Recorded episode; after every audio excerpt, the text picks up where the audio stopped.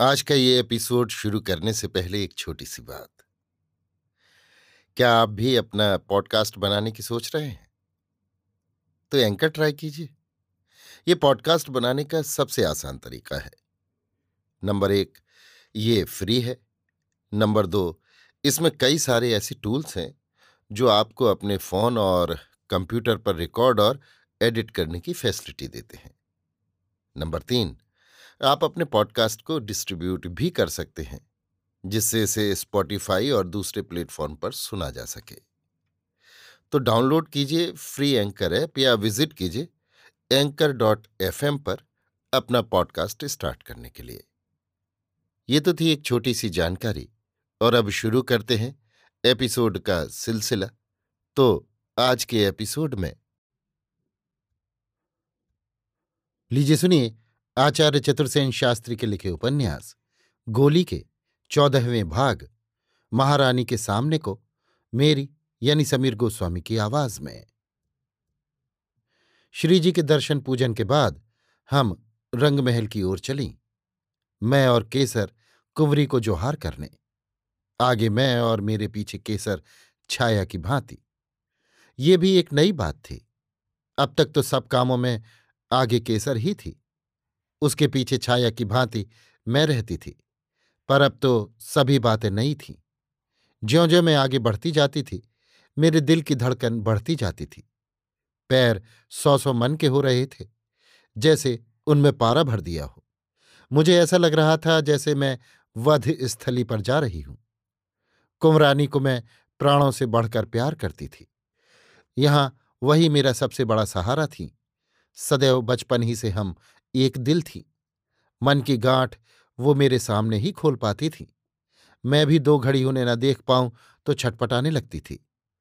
यद्यपि मैंने कभी अदब भंग नहीं किया था, फिर भी मैं कभी उनसे डरी नहीं।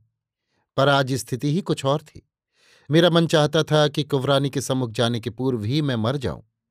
कुएँ पोखर में डूब मरूं। केसर ने मुझे समझा दिया था कि उनसे सावधान रहकर बातें करना। वो जब से आई हैं, रो रही हैं। उनका जी अभी ठिकाने नहीं है। राह में उन्होंने कुछ भी खाया पिया नहीं। उसने ये भी बता दिया था कि अब उनकी मान मर्यादा का भी ख्याल रखना होगा। अब वो कुंवरानी नहीं, महारानी है। सारी बातें मैं सुन रही थी। उन बातों का मतलब भी मैं समझ रही थी। फिर भी केसर ने बता दिया था कि सारा रोना धोना तेरे ही कारण है। महाराज ने तुझे पृथक महल दिया है, इसी से। तो मैं ही अपनी प्राणाधिक प्रिय कुंवरी के इस अंतविवाद का कारण हूँ। मैं जन्मजात अभाग्नि, चाकर गुलाम गोली, उनकी सौत बनकर यहाँ रंग महल में धसी हूँ। इतना ही नहीं, उनके नववधु के प्रथम सुहाग पर लात मारकर, उन्हीं की सुहाग सेज को, जो किसी भी हिंदू कुमारी के जीवन का सबसे बड़ा सौभाग्य और स्त्री मात्र की सबसे बहुमूल्य भाग्य संपदा है, अपने चरणों से दूषित कर चुकी हूँ। हाय राम! इसी सौभाग्य सेज के अधिकार का मूल्य चुकाने को तो शत सहस्त्र राजपूत बालाओं ने जौहर की ज्वाला में अपने को भस्म किया था। इसी सौभाग्य सेज के अधिकार का गर्व प्रत्येक हिंदू स्त्री को अपने प्राणों से भी अधिक है। वही मैंने कलुषित कर डाली है और अपनी इस कुत्सा पर मैं प्रसन्न हूँ, संतुष्ट हूँ, उद्ग्रीव हूँ। और अब उसी कुत्सा का ये पुरस्कार, ये साज श्रृंगार, महल अटारी। लाज और ग्लानी से मैं अधमरी हो गई। परंतु मैं इसमें क्या कर सकती थी? ये मेरी समझ में नहीं आ रहा था। मेरा इसमें अपराध क्या था? ये मैं नहीं जान पा रही थी। केसर की सारी बातें सुनकर भी मैं चुप ही रही। शंका समाधान भी भला क्या हो सकता था? यों लाज से मैं धरती में गड़ी जा रही थी। धड़कते कलेजे से मैंने कुंवरानी के रंग महल की ओर पैर रखा। पौर में पैर रखते मैं ठिठकी। केसर ने चुपके से मुझे आगे धकेल दिया। एक बार भयभीत दृष्टि से मैंने उसकी ओर देखा। उसने होठों ही में कहा, हौसला करो, चलो। मैं तो अपने ही महल को देखकर दंग थी। वहाँ जो कुछ था, वो मैंने अपने जीवन में कभी नहीं देखा था। रंग महल के पौर में पैर धरते ही जैसे मेरा सिर घूमने लगा। वहाँ की शोभा, सुषमा, गरिमा, भव्यालोक सी माधुरी देखकर मेरा सिर चकरा गया। समूचा फर्श दूध के समान धवल मरमर का था। दीवारों पर रंगीन पच्चीकारी ठौर ठौर पर रंगीन फव्वारे, छतों पर सुनहरी काम, अनगिनत बिल्लौरी झाड़। सुंदर पिंजरों में देश विदेश के दुर्लभ पक्षी, उनका कलरव देश देश के फूलों के झाड़, लता, गुल्म, एक से एक बढ़कर दालान। कमरे, कक्ष जहाँ लाल कनात और ईरानी कालीनों के ऐसे फर्श, जिन पर पैर रखते ही हाथ भर धस जाता था। बड़े बड़े कद्दे आदम शीशे आईने जिसमें प्रतिबिंब भव्य महल की छवि, एक दूसरे ही महल की झांकी का भ्रम उत्पन्न करती थी। ये सब देखकर मैं बौखला गई। केसर मेरे पीछे छाया की भांति चल रही थी। उसी से मुझे ढांढस बंधा था। दालानों, कमरों और गैलरियों तथा सीढ़ियों का अंत ही न था। हम बढ़े चले जा रहे थे। जगह जगह सिपाही और सावरदार, चौबदार, लाल रंगीन वर्दी पहने ढाल तलवार लगाए अपने अपने काम में मुस्तैद। चाकर खवास जी हुजूरिये लौंडे बांदी, दीवान, मुतसद्दी, मुफ्ती और न जाने कितने कार भारी सरकारी लोग भांति भांति की पोशाकें पहने इधर से उधर आ जा रहे थे। हम ज्यो ज्यो रंगमहल की भीतरी पौर में घुसते गए भीड़ भाड़ बढ़ती गई। अंत में हम शीश महल में जा पहुँचे। कार चोबी की मसनत पर कुंवरी सादा परिधान पहने अधोमुखी बैठी थी। दो चार बांदियाँ हाथ बांधे दीवार से चिपकी खड़ी थीं। बाहर की भीड़ भाड़ का शोर यहाँ बिल्कुल न था। प्रशस्त गवाक्षों से दूर तक फैले हुए हरे भरे लॉन और मोरपंखी के पौधों की कतारें एक अजीब दृश्य उपस्थित करती थीं। प्रांगण में जो बड़े बड़े लाल और सफ़ेद गुलाब क्यारियों में फूले थे उन्हें चारों ओर से घेर कर रंगीन फव्वारे इंद्रधनुष के भू अवतरण का समा बाँध रहे थे। कक्ष में जो ताज़ा जूही, चंपा, चमेली और हर सिंगार के फूलों के तोरण और गुच्छे सजाए गए थे, उनकी महक चंदन, अगरू, केसर और कस्तूरी की धूप गंध से मिलकर मनुष्य की चेतना को उन्मत्त कर रही थी। प्रभातकालीन मलय मारूत मंद मंद बह रही थी। सामने ही सरोवर का भव्य दृश्य था। जिस पर सारस, चकोर, हंस, कलरव कर रहे थे। कुंवरी ने सादा केसरी साड़ी पर चंपानेरी चुनरी लपेट ली थी। उनके मेहंदी चित्रित हाथों में लाख का नवीन चूड़ा और मस्तक पर सौभाग्य बिंदु उनकी सुषमा को चार चाँद लगा रहा था। इस समय उनके शरीर पर दो चार गहने थे और उनका मुँह विषाद से भरा हुआ था। पहले ही कह चुकी हूँ कि उनका रंग गोरा न था। पर इस समय जो गरिमा उनके मुखमंडल और अंग में थी, उससे वो महामहिमामयी महारानी सी दिख रही थी। मैं कलमुही जिसे रूप का बड़ा घमंड था, इस रूप पर भारी जोड़ा सजाकर ठसक से वहाँ पहुँची थी।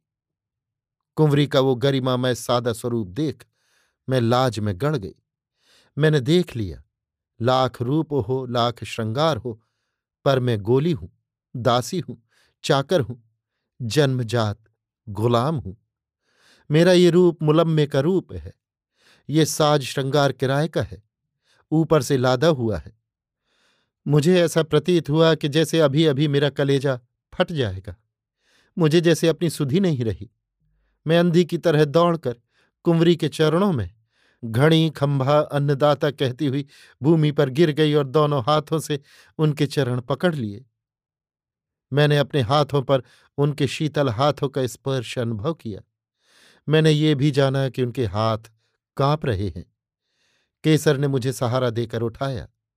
आंसुओं की धारा मेरे नेत्रों से बह रही थी।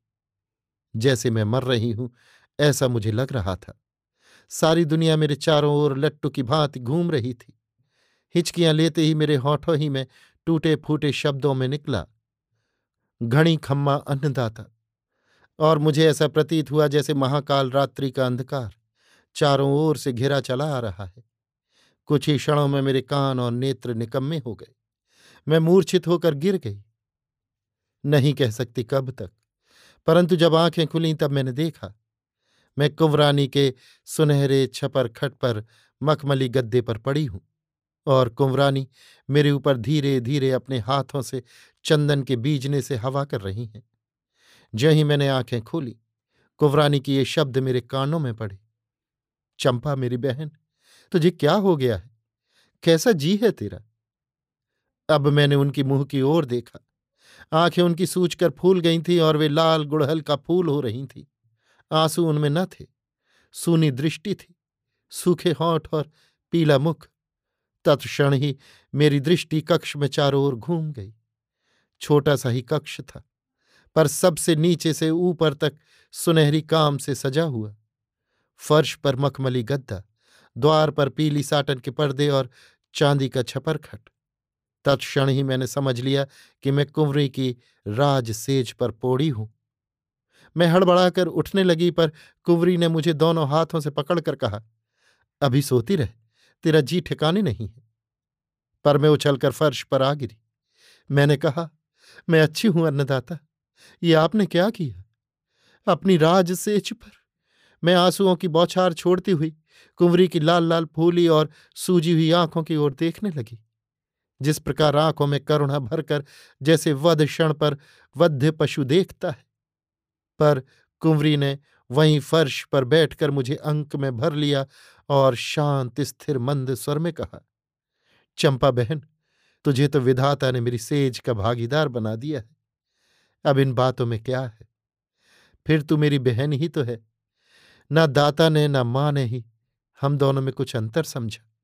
और मुझे तू तो सदा से ही प्राणों से अधिक प्रिय रही है। अच्छा ही है कि अब जीवन भर का गठजोड़ हो गया। बहन, पर मैं तुझ जैसी समझदार नहीं हूँ। मूर्खा हूँ, भीरू हूँ, फिर रोगी भी रहती हूँ। इसलिए अब मेरा सबसे बड़ा सहारा तू ही है। बचपन जैसे हिल मिलकर बीता। वैसे ही जवानी की ये अंधी दुनिया भी बीत जाएगी बहन। तूने जैसे बचपन में मुझे सहारा दिया है। अब भी देती चलना और समझना। हम तुम दो नहीं हैं, एक हैं। एक प्राण, दो शरीर। इतना कहकर कुंवरी ने मुझे कसकर अंक में भर लिया और वो बार बार मेरा आंसुओं से भीगा चेहरा चूमने लगी। पर मैंने पागल की भांति उनके चरण दोनों हाथों में कसकर पकड़ लिए और अपने होठ उन पर रख दिए। मैंने सिर उनके चरणों में धुनते हुए कहा, नहीं नहीं, अन्नदाता, मैं आपके बराबर नहीं। आप श्री की चाकर गोली बांधी हूँ, महारानी। मैं आपके चरणों की इस कनी उंगली के नाखून की बराबरी भी नहीं कर सकती। अन्नदाता, मेरी तकसीर माफ़ करना। माई बाप मेरा अपराध नहीं है। अपनी कृपा और सेवा से मुझे दूर न करना। दुहाई महारानी जी की। तू पागल है, ऐसी बातें क्यों करती है भला? हरी पगली, मैं तो वही तेरी बहन कुंवरी हूँ। हमारी माँ दो हैं, पर पिता एक है। और अब तो इस सौभाग्य सेज ने हम दोनों को ही एक बना दिया है। इतना कहकर कुंवरी भी अपनी आँखों से झरझर गंगा यमुना की धार बहाने लगी। अब तक तो उसकी लाल लाल गुल्लाला बनी फूली सूजी हुई आँखें सूनी सूखी थीं। अब उनसे यों गंगा यमुना की धार बहती देख मेरे प्राण व्याकुल हो उठे। मैं अधीर होकर रुदन करने लगी। बरसाती नदी की धारा की भांति मेरे आँसू बह चले। हम दोनों की ही वाणी अब जड़ हो गई और हम परस्पर एक दूसरे के आलिंगन में बद्ध चुपचाप रुदन करने लगीं। ऐसा रुदन जिसका ओर छोर न था, आदि अंत न था। न जाने कितना विवाद, कितना कलुष, कितना मलिन मात्सर्य उन आंसुओं के साथ बह गया। मैं तो सचमुच ही अपने को भूल गई। प्यार की पीर ने जैसे मेरे प्रत्येक रक्त बिंदु को आक्रांत कर लिया और मैं कुंवरी को अपने अंग में समेटती हुई उन्हें खूब ज़ोर से आलिंगन पाश में बाँध बदहवास हो गई। प्यार का इतना आवेग, इतना ज्वार मैंने जीवन में पहले कभी नहीं देखा था। और कुंवरी भी, जैसे अपने रोम रोम को मुझे समर्पित कर अवसन्न हो गई। न जाने कब तक हम दोनों भाग विदग्ध नारियाँ यों युगबद्ध मूक मौन पड़ी रहीं। अब तो हम दोनों अपने आप को एक दूसरे को दे चुकी थी। हम दोनों दो शरीर, एक प्राण हो चुकी थी। कभी काहे को इस प्रकार संसार में दो नारियाँ एक हुई होंगी। केसर की शब्द ध्वनि मेरे कान में पड़ी। उठिए अन्नदाता उठ चंपा, वो कह रही थी। उसने हाथ का सहारा देकर मुझे उठाया, फिर हम दोनों ने कुंवरी को पलंग पर लिटाया। केसर ने झारी से पानी लेकर कुंवरी को पिलाया, आँख और मुँह धुलवाया, मेरा भी मुख मार्जन किया। फिर पान के दो बीड़े ज़बरदस्ती उसने कुंवरी के मुँह में भरकर कहा, आप तनिक आराम कर ले महारानी। वो चुपचाप पायताने बैठ उनके पाँव दबाने लगी। और मैं भी उनका सिर गोद में लेकर बैठ गई और सिर सहलाने लगी। कुंवरी आँख बंद किए, चुपचाप मेरे अंक में पड़ रहीं। धीरे धीरे उन्हें नींद आ गई। वो सो गई। उनके श्रांत, क्लांत शरीर को तनिक आराम मिला। केसर धीरे से उठी। संकेत से उसने मुझे भी उठाया। एक हल्का शॉल उनके अंग पर डाल। मेरा हाथ थाम वो कक्ष से बाहर निकली। जैसे चतुर नाव का खिवैया यत्नपूर्वक भंवर से नाव को निकालकर तीर पर ले जाता है। उसी प्रकार केसर मुझे मेरे डेरे पर ले चली। जैसे मैं उसी के पैरों पर चल रही थी, जैसे मेरा अपना शरीर था ही नहीं, मैं थी ही नहीं। अब भी मैं ऐसा अनुभव कर रही थी जैसे सशरीर कुंवरी में रम गई हूँ, उनसे पृथक मैं अब कुछ रही ही नहीं हूँ। योग सिद्ध पुरुष जिस तादात्म्य का वर्णन करते हैं, वैसा ही तादात्म जैसे कुंवरी के साथ मेरा हो गया था। अभी आप सुन रहे थे आचार्य चतुर्सेन शास्त्री के लिखे उपन्यास, गोली के चौदहवें भाग, महारानी के सामने को मेरी यानी समीर गोस्वामी की आवाज़ में।